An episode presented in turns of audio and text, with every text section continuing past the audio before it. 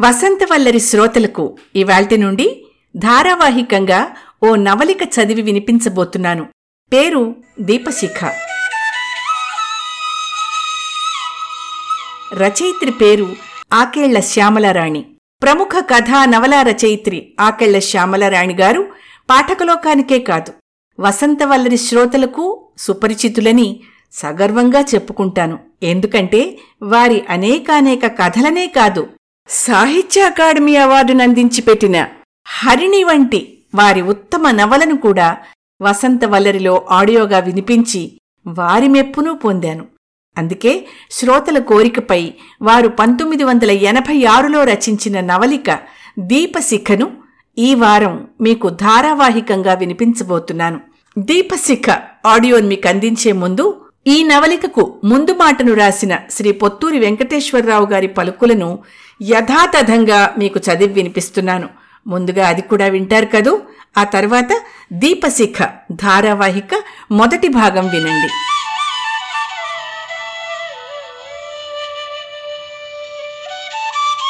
శ్రీ పొత్తూరి వెంకటేశ్వరరావు గారు దీపశిఖ నవలికకై రాసిన ముందు మాట. నచ్చిన నవల. తెలుగులో ఇంతవరకు వచ్చిన ఇప్పుడొస్తున్న నవలల్లో ప్రేమ నవలలే ఎక్కువ.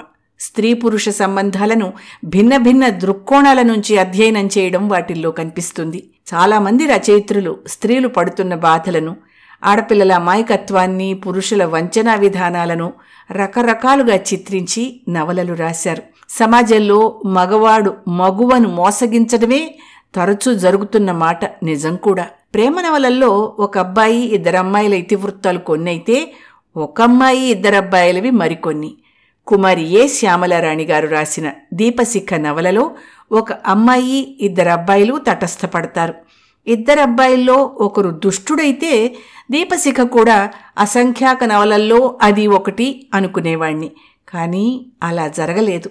కథానాయిక దీపశిఖను పెళ్ళి చేసుకోవాలనుకున్న ఇద్దరు యువకులు సరస్సులు సహృదయులు సంస్కారశీలురు.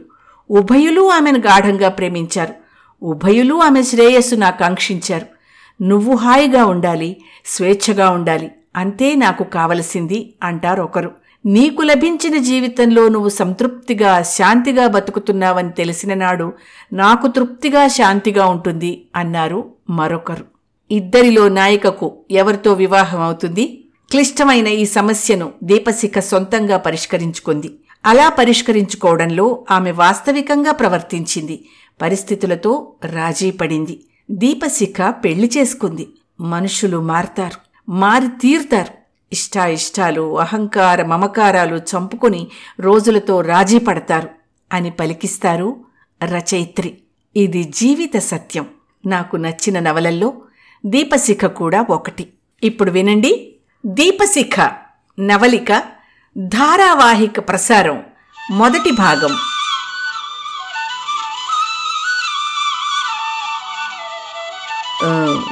నేను హార్ట్ గురించి చదువుకుని హార్ట్ స్పెషలిస్ట్ని అయ్యాను దీని బదులు మనసు గురించే చదువుకునుంటే బాగుండేదేమో కదూ? నీ మనసులో ఏముందో తొంగి చూడగలిగేవాడినేమో. అవునా? నా శరీరం సన్నగా వణుకుతోంది. సారీ నిన్ను బాధించాలని కాదు. సరే మరి. ఫ్లైట్ టైం అవుతోంది కదా. వస్తాను. ఈ పది రోజులు ఒంటరిగా ఎలా గడుపుతావో? కారు జర్రున సాగిపోయింది. మనసు? ఆ మనసేమిటో తెలుసుకున్న నాడు ఇతని నిర్ణయం ఏమిటి నేను రాసుకున్న నా గాథను మొదట్నుండి తిరిగి చదువుకోవడం ప్రారంభించాను. నేను బెనారస్ వెళ్ళి ఉండకపోతే ముక్కుల్ చక్రవర్తి ఎవరో? నేనెవరో? అసలు నేనక్కడికి ఎలా వెళ్ళవలసి వచ్చిందో తలుచుకుంటే ఆ రోజు నా పుట్టినరోజున జరిగిన సంఘటనలన్నీ గుర్తుకొస్తాయి. నా పేరు దీపశిఖ. ఏదో వ్రతకథలు చెప్పినట్టుగా కనీసం సంవత్సరానికి ఓమారైనా అమ్మకో నాన్నగారికో నాకు ఆ పేరెందుకు పెట్టారో చెప్తూ ఉండడం పరిపాటైపోయింది.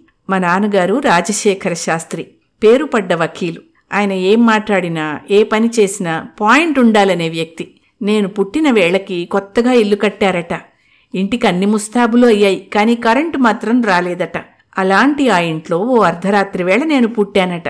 ఇంట్లో ఎన్ని నూనె దీపాలు వెలిగించినా అవన్నీ నన్ను చూసి తలవాల్చుకున్నాయని పొయటిక్గా చెప్పిందట మా అమ్మమ్మ తన కవితా ధోరణిలో. అంతవరకు ఇంటికి కరెంటు రాలేదని దిగులు చెందుతున్న నాన్నగారు ఆనందంగా ఆవేశంగా అన్నారట. మరే నా ఇంట్లో పుట్టింది దీపశిఖ అని. మా అమ్మ రాజ్యలక్ష్మి నాన్నగారు అడుగుజాడల్లో నడుచుకునే అనుకూలవతి. ఆయన నోటంటా మాట రాగానే ఈ దీపానికి నామకరణం జరిగిపోయింది అందట సంతోషంగా. అంతే నాకదే పేరు స్థిరపడిపోయింది. నాకొక్కతే చెల్లెలు పేరు ఇందుమతి. నా తర్వాత మూడేళ్ళకు పుట్టింది. అబ్బాయి పుట్టలేదని నాన్నగారు అసంతృప్తి చెందుతారేమోనని భయపడిన అమ్మ అదేమీ పైకి కనిపించనీయకుండా నవ్వేస్తూ మీ కూతురు దీపశిఖ అయితే నా కూతురు అందాల చందమామ. అందట. మరేమైతే ఆ పేరే పెట్టేసుకో అని సంతృప్తిగా ఎత్తుకున్నారట. వాళ్ళిద్దరి అన్యోన్యత అలాంటిది మరి. అది నా ఇరవై ఒకటో పుట్టినరోజు. ఆ రోజుకి ఓ ప్రత్యేకతుంది నేను బీఏ ఫైనల్ పరీక్షలు రాసి ఫలితాల కోసం ఎదురుచూస్తున్నాను. తప్పకుండా ఫస్ట్ క్లాస్ వస్తుందని తెలుసు. ఎంఏ చదవాలని నా పట్టుదల. పెళ్ళి చెయ్యాలని అమ్మ సహజమైన ఆరాటం. మా ఇద్దరి వాదులాటల మధ్య నాన్నగారి తీర్పు గెలుపు నాదే. మీ అమ్మ మాటలకేం గాని? హాయిగా చదువుకోరా దీపు. కొంటగా నాన్నగారు ఎప్పుడూ తనదే పై చెయ్యి అని అన్నా అమ్మ చిన్నపుచ్చుకోదు రవంత అలక నటిస్తుంది. తాను నాకు ప్రతిగా మాట్లాడుతున్నప్పుడు నాన్నగారి సమర్థింపు నాకే రావాలని నేనే గెలవాలని ఆమెకు అంతర్గతంగా కోరికే. నేనెంత అదృష్టవంతురాలిని? అందుకే ఆ పుట్టినరోజు నాకు చాలా వేడుకగా ఉంది. ఎంఏలో చేరడానికి అప్లికేషన్ ఫామ్ నింపుతున్నాను. నాన్నగారు అమ్మని ఇంకా ఏదో అంటూ ఉడికిస్తున్నారు. ఆ గర్వం కాస్త దాచుకోండి. ఆడపిల్లల తండ్రి మీరు. అమ్మ అలా నవ్వుతూనే అంటిస్తోంది. అందుకే మరింత గర్వం నాకు. ఏరా దీపు మీ అమ్మ మరీ పాతకాలం మనిషి కదూ? అంటే నేనొక చిరునవ్వుతోనే నాన్నగారి పక్షం. అవును బాబు మీ తండ్రి కూతుళ్ళిద్దరూ ఎప్పుడూ ఒకటే. ఒప్పుకున్నాను కదా. ఫోన్ మోగింది.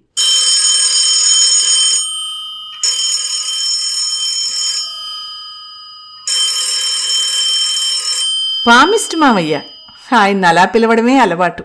నాన్నగారి చిన్ననాటి స్నేహితుడు. హస్తసాముద్రికంలో అందవేసిన చేయని పేరు. ఒక్కొక్క రోజు ఒక్కొక్క ఊళ్ళో ఉంటాడు. ప్రోగ్రాం ముందుగానే పేపర్లలో వస్తుంది. ఎన్ని లక్షల చేతులు చూశాడో తెలియదు కానీ లక్షాధికారి మాత్రం అయ్యాడు. ఓ గంట మా ఇంట్లో గడపడానికి వస్తానంటే నాన్నగారు ఆయన్ని భోజనానికి రమ్మన్నారు. ఆయన సరదా మనిషి. నా పుట్టినరోజు ఆనందం రెట్టింపైంది అసలే భోజన ప్రియుడు అందులో విందు భోజనం తాంబూలం బిగించిన మీదట మనిషి కులాసాగా నిండుగా ఉన్నాడు. ఎప్పుడూ లేంది అమ్మకలాంటి కోరిక ఎందుకు కలిగిందో తెలీదు. అన్నయ్య మా దీపు చేయి చూసి పెళ్ళెప్పుడవుతుందో కాస్త చెప్దూ అంది. నమ్మకం లేని నాన్నగారు చిన్న వెటకారంగా నవ్వేశారు. అందరికీ అయితే యాభై అమ్మా వీడికైతే వంద. నా ఫీజు సంగతి తేల్చు ముందు. అప్పుడు చూస్తాను దీపు చెయ్యి. అన్నాడు ఆయన. అయినా పోనిస్తూ నాకు నా కూతురికి అలాంటి నమ్మకాలేమీ లేవు అనేశారు నాన్నగారు. అదేం కాదు. వంద రూపాయలు అడిగినందుకు అసలు భయం. కవ్వించి వదిలిపెడితే పౌరుషం వచ్చింది నాన్నగారికి. "హ, వందేం కర్మరా? ఐదు వందలు తీసుకో. నువ్వు చెప్పింది చెప్పినట్టు జరక్కపోయిందో. అప్పుడు నీ ముక్కు పిండి మూడు వేలు వసూలు చేస్తాను. ఏమనుకున్నావు? ఇప్పుడు చూడిక అన్నారు నాన్నగారు.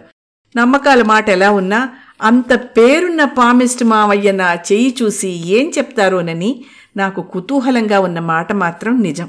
నా చెయ్యి పట్టుకుని చూసి ఏం చెప్పాలమ్మా నీకు?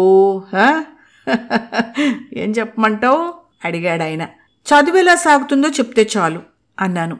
ఇంగ్లీష్ లిటరేచర్లో డాక్టరేట్ తీసుకోవాలని నా కోరిక. ఆయన నా చేతిని పదే పదే పరిశీలనగా చూస్తున్నారే కానీ వెంటనే జవాబు చెప్పలేదు. ఆ ప్రశ్న అడిగే అవసరం లేదురా దీపు నీకు లక్షణంగా సాగుతుంది. చదవడానికి నువ్వు చదివించడానికి నేను సిద్ధంగా ఉన్నప్పుడు సాగకేం చేస్తుంది? నాన్నగారు సగర్వంగా సవాల్ చేస్తున్నట్టే అన్నారు. బ్రహ్మాండమైన చేయరా బాబు నీ కూతురిది. గొప్ప అదృష్టవంతురాలు. ఇహ ఈ చదువులు సాములు అంటావా? వాటి సంగతికేం లేదు. రెండో మాట తేలిగ్గా అన్నాడు ఆయన అంటే అంటే దీపుకి చదువు ఇంక అబ్బదంటావా? నా వంతు కంగారు కూడా నాన్నగారే పడిపోయారు. చూశావా అన్నయ్య? వీళ్ళిద్దరూ సాముద్రికం మీద నమ్మకం లేని తండ్రి కూతుళ్ళట. పాపం. సమయం చూసి ఓ చురక వేసింది అమ్మ సున్నితంగా. నేను అనుకున్నది జరగదా అయితే? నేను డీలా పడిపోయాను.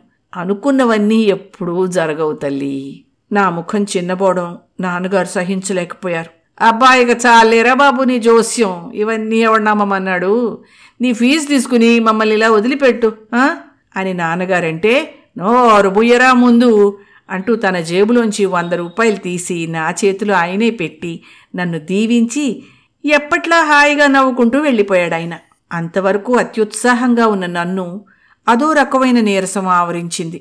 ఇదివరలో పామిస్ట్ మామయ్య తప్పుడు జోస్యాలు చెప్పిన కథలన్నీ నాన్నగారి చేత మళ్ళీ మళ్ళీ చెప్పించుకుని సంతృప్తి పడ్డాను. పుట్టినరోజున దైవదర్శనం చేయాలని అమ్మ నన్ను తీసుకుని గుడికి బయలుదేరింది కారులో. సన్నని వానపడి రోడ్లన్నీ తడిగా ఉన్నాయి. ఉన్నట్టుండి గిర్రన తిరిగినట్టయింది. మా కారు స్కిడ్డై చెట్టుకు ఢీకొంది. ఎవరికీ ప్రమాదకరమైన దెబ్బలు తగ్గలేదు కానీ నా కాలు ఫ్రాక్చర్ అయింది అంతే. నేను అందరిలా మామూలుగా లేచి తిరగబోయేసరికి నాలుగైదు నెలలు పట్టింది. పామిస్ట్ మామయ్య తరచు గుర్తొచ్చేవాడు. ఆయన జోస్యం నిజం కాకూడదని ఎంతగా అనుకున్నా ఈ విధంగా ముందు విఘ్నం కలిగింది. అయినా నాలోనూ నాన్నగారిలోనూ పట్టుదల మాత్రం చావలేదు. నా తోటి వాళ్ళంతా పై చదువులకు వెళ్ళిపోయారు. నేను వాళ్ళకి జూనియర్ నవ్వలేను. నాకది బాధాకరంగా ఉంది. అలాంటప్పుడు నాకు మంచి ఆలోచన వచ్చింది పై రాష్ట్రాల్లో ఎక్కడైనా చదవాలి అని. మన రీతి రివాజులే కాకుండా బయట ప్రపంచం ఎలా ఉంటుందో కొన్నాళ్ళ పాటు చూడాలని. నా చదువులా అర్ధాంతరంగా ఆగిపోయినందుకు అమ్మట్టే బాధపడలేదు. ఆమె కోరేది వేరు. అలాంటి పరిస్థితిలో నేనెవ్వరికీ చెప్పకుండా కొన్ని యూనివర్సిటీలకు అప్లై చేశాను. ముందుగా నాకు బెనారస్ హిందూ యూనివర్సిటీ నుంచి సీట్ వచ్చినట్టు తెలిసింది. అప్పుడు చెప్పాను ఇంట్లో నా పట్టుదల నాన్నగారి సహాయం నాకే లభిస్తుందన్న విషయం తెలిసిన అమ్మ ఏమీ అనలేదు. కానీ నాన్నగారే ససేమిరా వెళ్ళడానికే వీల్లేదన్నారు. అదే పెద్ద వింత. అయితే నేను చదవడం ఇష్టం లేక కాదు నన్ను వదిలి ఉండాలన్నది ఆయన బెంగ. మా ఇద్దరికీ ఏకీభావం కుదరనప్పుడు యథాప్రకారం నేను చేసే పని చేశాను. అమ్మని శరణుజొచ్చాను అమ్మది వెన్నలాంటి మనసు. ఏం చెప్పిందో ఎలా ఒప్పించిందో కానీ సరేనన్నారు. కాలు విరిగి పాపం అన్నాళ్ళు మంచానికి అతుక్కుపోయిన మీ దీపు. పాపం. నోరు విడిచి ఒక్క కోరిక కోరితే కాదంటారా? అనుంటుంది బహుశా. ఎప్పుడూ నాది నాన్నగారిది ఒకే మాట. నా కోసం అమ్మా నాన్నగారు ఏకాభిప్రాయానికి రావడం నా అదృష్టంగా తోచి నన్ను నేనే అభినందించుకున్నాను. మొత్తానికి సాధించావురా. బానే ఉంది కానీ మొదటిసారిగా నువ్వు ఇల్లు వదిలి వెళుతున్నావు. బనారస్ వెళ్ళినా బెర్లిన్ వెళ్ళినా చూడు ఒక్క సంగతి ఎప్పుడు గుర్తుంచుకో. నా కూతురునని మాత్రం మర్చిపోకూడదు. అన్నారు నాన్నగారు. నాకు నవ్వొచ్చింది. నా ప్రయాణానికి అన్ని ఏర్పాట్లు జరిగాయి. తీరా వెళ్ళే ముందు ఏదో సన్నని దిగులు. తొలిసారిగా గూడు విడిచి వెళుతున్న పక్షిలా ఉంది నా పరిస్థితి. అయినా వెళ్ళాలన్న ఆరాటం పామిస్ట్ మావయ్య మాటను వమ్ము చేస్తున్నానన్న సంతోషం. కాలేజీలో చేరాక ఇందు ఆరిందాలా తయారైంది. కానీ అమ్మా నాన్నగారిని దానికి అప్పచెప్తుంటే పసిపిల్లల బావురు మంది. బండి కదలబోతుంటే నాన్నగారి కళ్ళల్లో నీటి జీర. ఆయనని బాధించి ఎందుకు వెళుతున్నానా అనిపించింది నాకొక్కసారి. మీ నాన్నగారు ఎంత ధైర్యవంతులో చూడు. నాకు సవా లక్ష పాఠాలు నూరిపోసి చివరికి నిన్నిప్పుడే ఏదో అత్తగారింటికి పంపించేస్తున్నట్టుగా అమ్మ నవ్వుతోందో ఏడుస్తోందో మసకబారిన నా కళ్ళకి సరిగ్గా కనిపించనే బండి ప్లాట్ఫామ్ దాటిపోయింది. అతి పురాతనాన్ని అత్యాధునికతని ప్రతిబింబించే కాశీపట్నం నాకెంతో నచ్చింది. అతి స్వల్పకాలంలోనే నేను ఆ వాతావరణానికి అలవాటు పడిపోయాను. అనుభామిత్ర అనే బెంగాలీ అమ్మాయి బెంగాల్లోని చందన్ నగర్ నుండి వచ్చింది పచ్చని ఛాయతో విశాల నేత్రాలతో నన్నిట్టే ఆకర్షించిన అనుభ కాశ్మీర్కి రంగ్ బెంగాల్కి ఢంగ్ అన్న మాటకి సరిగ్గా సరిపోయేది. మేమిద్దరం ఒకే రూంలో ఉండేవాళ్ళం కొద్ది కాలంలోనే మా మధ్య మంచి స్నేహం కూడా చోటు చేసుకుంది. ఏయ్ మన స్నేహానికి గుర్తుగా మనం ఒకరి భాషనొకరు నేర్చుకుంటే ఎలా ఉంటుంది? అందొకసారి అను. నేను సరదా పడ్డాను. ఇద్దరం మా మా భాషలతో కుస్తీ పట్లు ప్రారంభించాం. కొంతవరకు సాధించామే కానీ ఉచ్చారణ విషయంలో ఇద్దరం విసిగెత్తిపోయి ఐకమత్యంగా ఆ ప్రయత్నం విరమించుకున్నాం. ఓసారి సత్యజిత్ రే పిక్చర్ గోపి గాయన్ బాగా బాయన్ వేస్తున్నారని నన్ను సాయం రమ్మని పోరు పెట్టింది అనూభ. నీ తెలుగు సినిమా ఎప్పుడైనా వేస్తే మరి నేను రావాలి కదా అని సాగదీస్తే నిజమే కదా అనిపించి నేను బయలుదేరాను ఆ బెంగాలీ సినిమాకి. సినిమా హాల్లో అనుభ ఉన్నట్టుండి హే ముకుల్దా! ఓ ముకుల్దా! ఏదికే ఏషో అంటూ సంబరంగా చేతులొప్పుతూ ఎవరినో ఎలిగెత్తి పిలిచింది ఇటు రాని కాబోలు. జనాన్ని ఒద్దికగా తప్పుకుంటూ ఓ ఆరడుగుల విగ్రహం మా ముందుకొచ్చి నించుంది. ఆ విగ్రహం మగదే కాని ముఖంలో ఆడపిల్లల సొత్తనిపించే సున్నితత్వము అమాయకత్వము కనిపించాయి. అను ఊపిరి తీసుకోకుండా కచ్చపిచ్చా ఏదో తెగ మాట్లాడేస్తోంది. ఆ విగ్రహం మాత్రం నన్నే చూస్తోంది. హే సారీ దీపా ఇతను Mukul Chakraborty famous artist and musician. నేను ముకుల్దా అని పిలుస్తాను. అన్నట్టు ముకుల్దా చిన్నప్పుడు మీ ఆంధ్రదేశంలోనే గడిపాడు. తెలుగు బాగా వచ్చు అంది. నాకు ప్రాణం లేచొచ్చినట్టయింది. చేతులు రెండూ జోడించాను. ఇక నన్ను పరిచయం చేయడం మొదలెట్టింది బెంగాలీలో. ఈమె నా స్నేహితురాలు. పేరెంత అందమైందో తెలుసా? అని అందో లేదో అతను కలువ మొగ్గ విడుతున్నట్టుగా పెదవి విప్పి సుందర్కే జనాం దేబే సుందరీ హబే. అన్నాడు. సౌందర్యానికి ఏ పేరు పెట్టినా అందంగానే ఉంటుందట. అను నాకు ఇంగ్లీష్లో వివరించి చెప్పింది వెంటనే. నాకొక్కసారి ఒళ్ళద్దా పులకించింది. నన్నంత మనస్ఫూర్తిగా బాహాటంగా ధైర్యంగా నా ముఖం ముందు అంతకుముందు ఎవ్వరూ మెచ్చుకున్న గుర్తులేదు మెచ్చుకున్నా నాలో అంత సంచలనం కలగలేదన్నది మాత్రం స్పష్టం. టికెట్లు తెస్తానంటూ అతను వెళ్ళాడు. ఏయ్ ఏమలా అయిపోయావు ఒక్కసారి? అంది ఆశ్చర్యంగా అను. ఎలా? ఎలా అయిపోయాను? అన్నాను. నా అంతరంగం బయటపడకుండా. ఓహ్ ముక్కుల్దా అలా అన్నాడని కదూ? ఏమీ అనుకోకు దీపా. ముక్కుల్దా అణు అణువున ఆర్టిస్ట్ అంది క్షమాపణ చెప్పుకుంటున్నట్టుగా. ఆ ఆర్టిస్టే పదే పదే నా వంక చూసినప్పుడల్లా తెలియని గర్వం కలిగింది నాలో. ఎక్కువగా బోధపడకపోయినా సినిమా అయిపోయిందనగానే అయ్యో అనిపించింది. ఆ రాత్రి తనకు నిద్రొచ్చే వరకు అను ముకుల్ బాబు గురించి చెప్తూనే ఉంది. ముకుల్ బాబుది కూడా చందన్ నగరే. ఇద్దరివి ఎదురెదురిళ్ళట అతనికి ఒక్క పినతల్లి తప్ప ఇంకెవ్వరూ లేరట. ఆవిడ ఆ ఊరిని పాతబడిపోయిన పెంకుటింటిని వదిలి రాదట. ముకుల్ బాబు గ్రాడ్యుయేట్. చాలా సంవత్సరాలుగా కాశీలో ఉంటూ చిత్రలేఖనం సంగీతంలో ప్రావీణ్యం సంపాదించాడు. అతనికి మ్యూజిక్ కాలేజ్లో ఉద్యోగం. బంగాలీ టోలాలో ఒక చిన్న ఇల్లు అద్దెకు తీసుకుని ఉంటున్నాడు. వండి పెట్టడానికి వంట ఉందిట. అవి అతని వివరాలు. ఏ దీపా ఎప్పుడూ భుజాన వేలాడుతుందే ఒక సంచి ముకుల్దాకి చూశావు కదా నువ్వు? దాంట్లోంచి.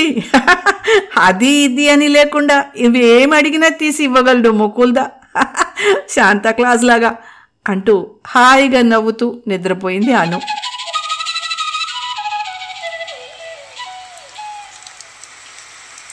హోరున జడివాన కురిసి వెలిసింది. చల్లని గాలి వీస్తోంది. పరిమళాలని మోసుకొస్తోంది. నిర్మలాకాశంలో చంద్రుడు నక్షత్రాలు తళతళమంటున్నాయి. లేడీస్ హాస్టల్ గది కిటికీలో నుండి నేనలా చూస్తూనే ఉన్నాను ఆకాశంలోకి. ఉన్నట్టుండి మంద్ర స్థాయిలో గుసగుస గాలిలో వినిపించింది. సుందర్కే జనాం దేబే సుందరీ హాబే నేను ఉలిక్కిపడి వెనుతిరిగి చూశాను. ముకుల్ బాబు లేనేలేడక్కడ. అయ్యయ్యో ఎంత భ్రమ. అరే ఆ మాట నాపై ఇంత ప్రభావం చూపుతోందెందుకు? ముకుల్ బాబు ఎంత సున్నితంగా అన్నాడు ఆ మాటని? ఆ సున్నితత్వం అతని భాషలో ఉందా? భావంలో ఉందా? అదేం కాదు అతను పలికే తీరులోనే ఉంది. అతను మాటన్నా అలాగే ఉంటుందిలా ఉంది. ముకుల్దా అణువణువున ఆర్టిస్ట్ అన్న అను మాట జ్ఞాపకం వచ్చింది. అరే ఏ ఏంటిలా మైకంలో పడుతున్నాను నేను? నేను ఇక్కడికి వచ్చే ముందు నాన్నగారు ఏమన్నారు బెనారస్ వెళ్ళినా బెర్లిన్ వెళ్ళినా ఒక్క సంగతి ఎప్పుడు గుర్తుంచుకో. నా కూతురు నన్ను మాత్రం మర్చిపోకు. అనలేదు నాకు ఆ మాట గుర్తొచ్చినప్పుడల్లా నవ్వొచ్చేది. ఇప్పుడేమో చికాకేస్తోంది. పడుకుందామంటే నిద్ర రాదు. కోయిల కూస్తోంది ఎక్కడో. Keats గుర్తొచ్చాడు was it a vision or a waking dream fled is that music do I wake or sleep ఏయ్ వేదాలు వల్లే వేస్తున్నావా ఈ అర్ధరాత్రి వేళ? నిద్రలోంచి లేచి చికాగ్గా అరిచింది అను. నా నోరు వెంటనే మూతపడింది. వారం రోజులు గడిచాయి. నేను బుద్ధిగా చదువులో పడ్డాను. ఆ రోజు అమ్మ దగ్గర నుంచి ఉత్తరం వచ్చింది. ఆ రోజే నాన్నగారి పుట్టినరోజని అమ్మ రాస్తే గుర్తొచ్చింది నాకు. ఆ రోజు తప్పక కాశీ విశ్వనాథుని దర్శనం చేసి నాన్నగారి కోసం ప్రార్థించమని మర్చిపోవద్దని మరీ మరీ రాసింది. ఆ సంగతే అనుతో చెప్పాను. సరే వెళ్దాము అంది. సాయంకాలం వరకు మాకు క్లాసులతో తీరలేదు. ఐదు దాటాక వార్డెన్కి చెప్పి ఇద్దరం విశ్వనాథ్ గల్లీ బయలుదేరాం. అమ్మ విన్నపాలన్నీ ఆ దేవుడికి వినిపించేసి తిరుగుముఖం పట్టాం. అప్పటికే చీకటైపోయింది. అను గాజులు పూసలు చేతిరుమాళ్ళు కొంటూ మరీ ఆలస్యం చేసింది. ఎలాగో నా బలవంతం మీద ఎనిమిది గంటలకు రిక్షా ఎక్కాం. గోధౌలియా జంక్షన్ మదన్పురా దాటాం. టక్కున కరెంటు పోయింది. చీకటంటే నాకే భయం అనుకుంటే అను నన్ను పట్టేసుకుని వణకడం మొదలెట్టింది. ఏం చేద్దామే? అన్నాను బితుకుగా. అను రిక్షా వాడిని ఆగమని ఓ క్యాకేసి ఓ రూపాయి తీసి వాడి చేతిలో పడేసి చలో చలో చలో అని తొందర పెట్టింది నన్ను. అంత ధైర్యంగా ఎటు లాక్కుపోతోందో నాకేం అర్థం కావటం లేదు. నాలుగు బారల దూరంలో ఉన్న ఓ ఇంటి మెట్లెక్కుతున్నాం. ఎక్కడికి? "ష్, నాతో రా నీకే తెలుస్తుంది. చాలా మెట్లెక్కాం. పైన చిన్న గదిలో నుండి గుడ్డి వెలుతురు కనిపిస్తోంది.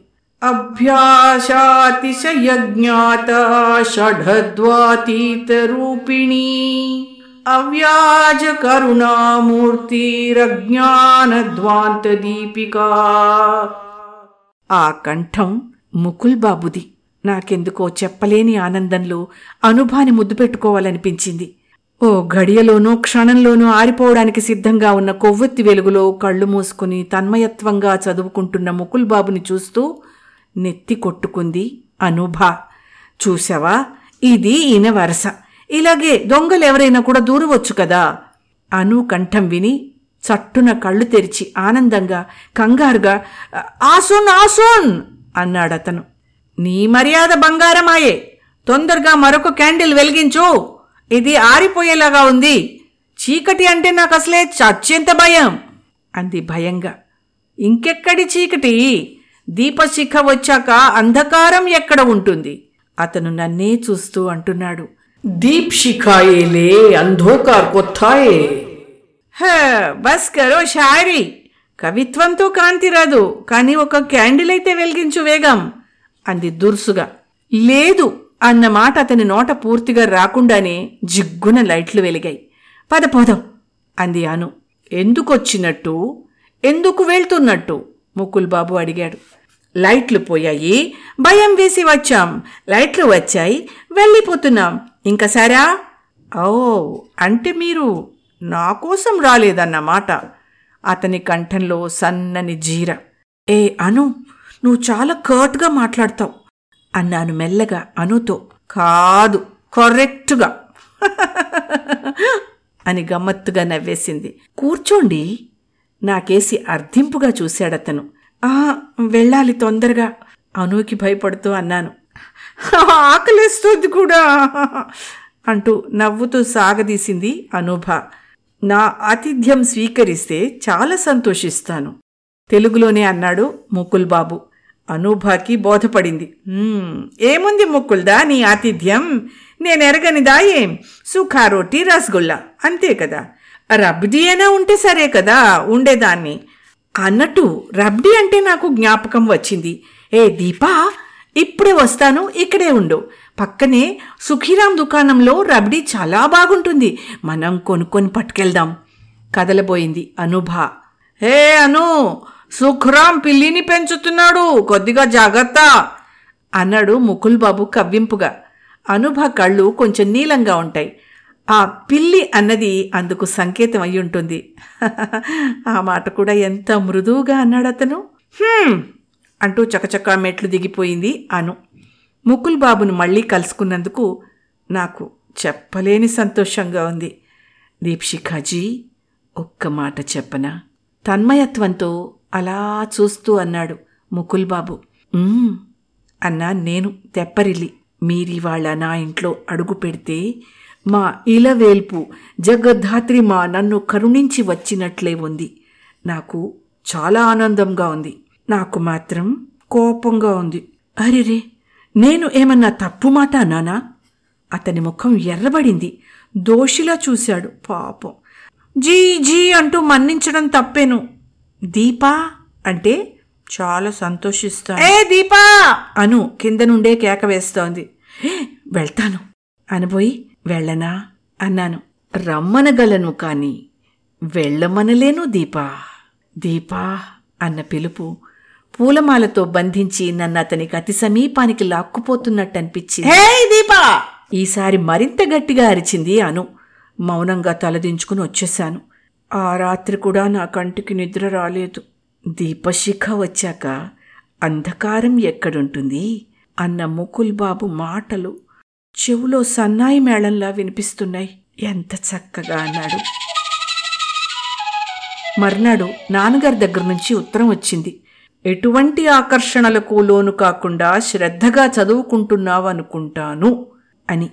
గుమ్మడికాయల దొంగ అంటే భుజం తడువుకున్నట్టు అయింది నా స్థితి. నా సంగతేదో పసిగట్టే నన్ను మందలిస్తున్నట్టే ఉంది ఆ ఉత్తరం. ఏమీ తెలిసి రాసింది మాత్రం కాదు. బలవంతాన ముకుల్ బాబు నుండి మనసు మళ్ళించుకుని చదువులో లీనమవడానికే ప్రయత్నించాను.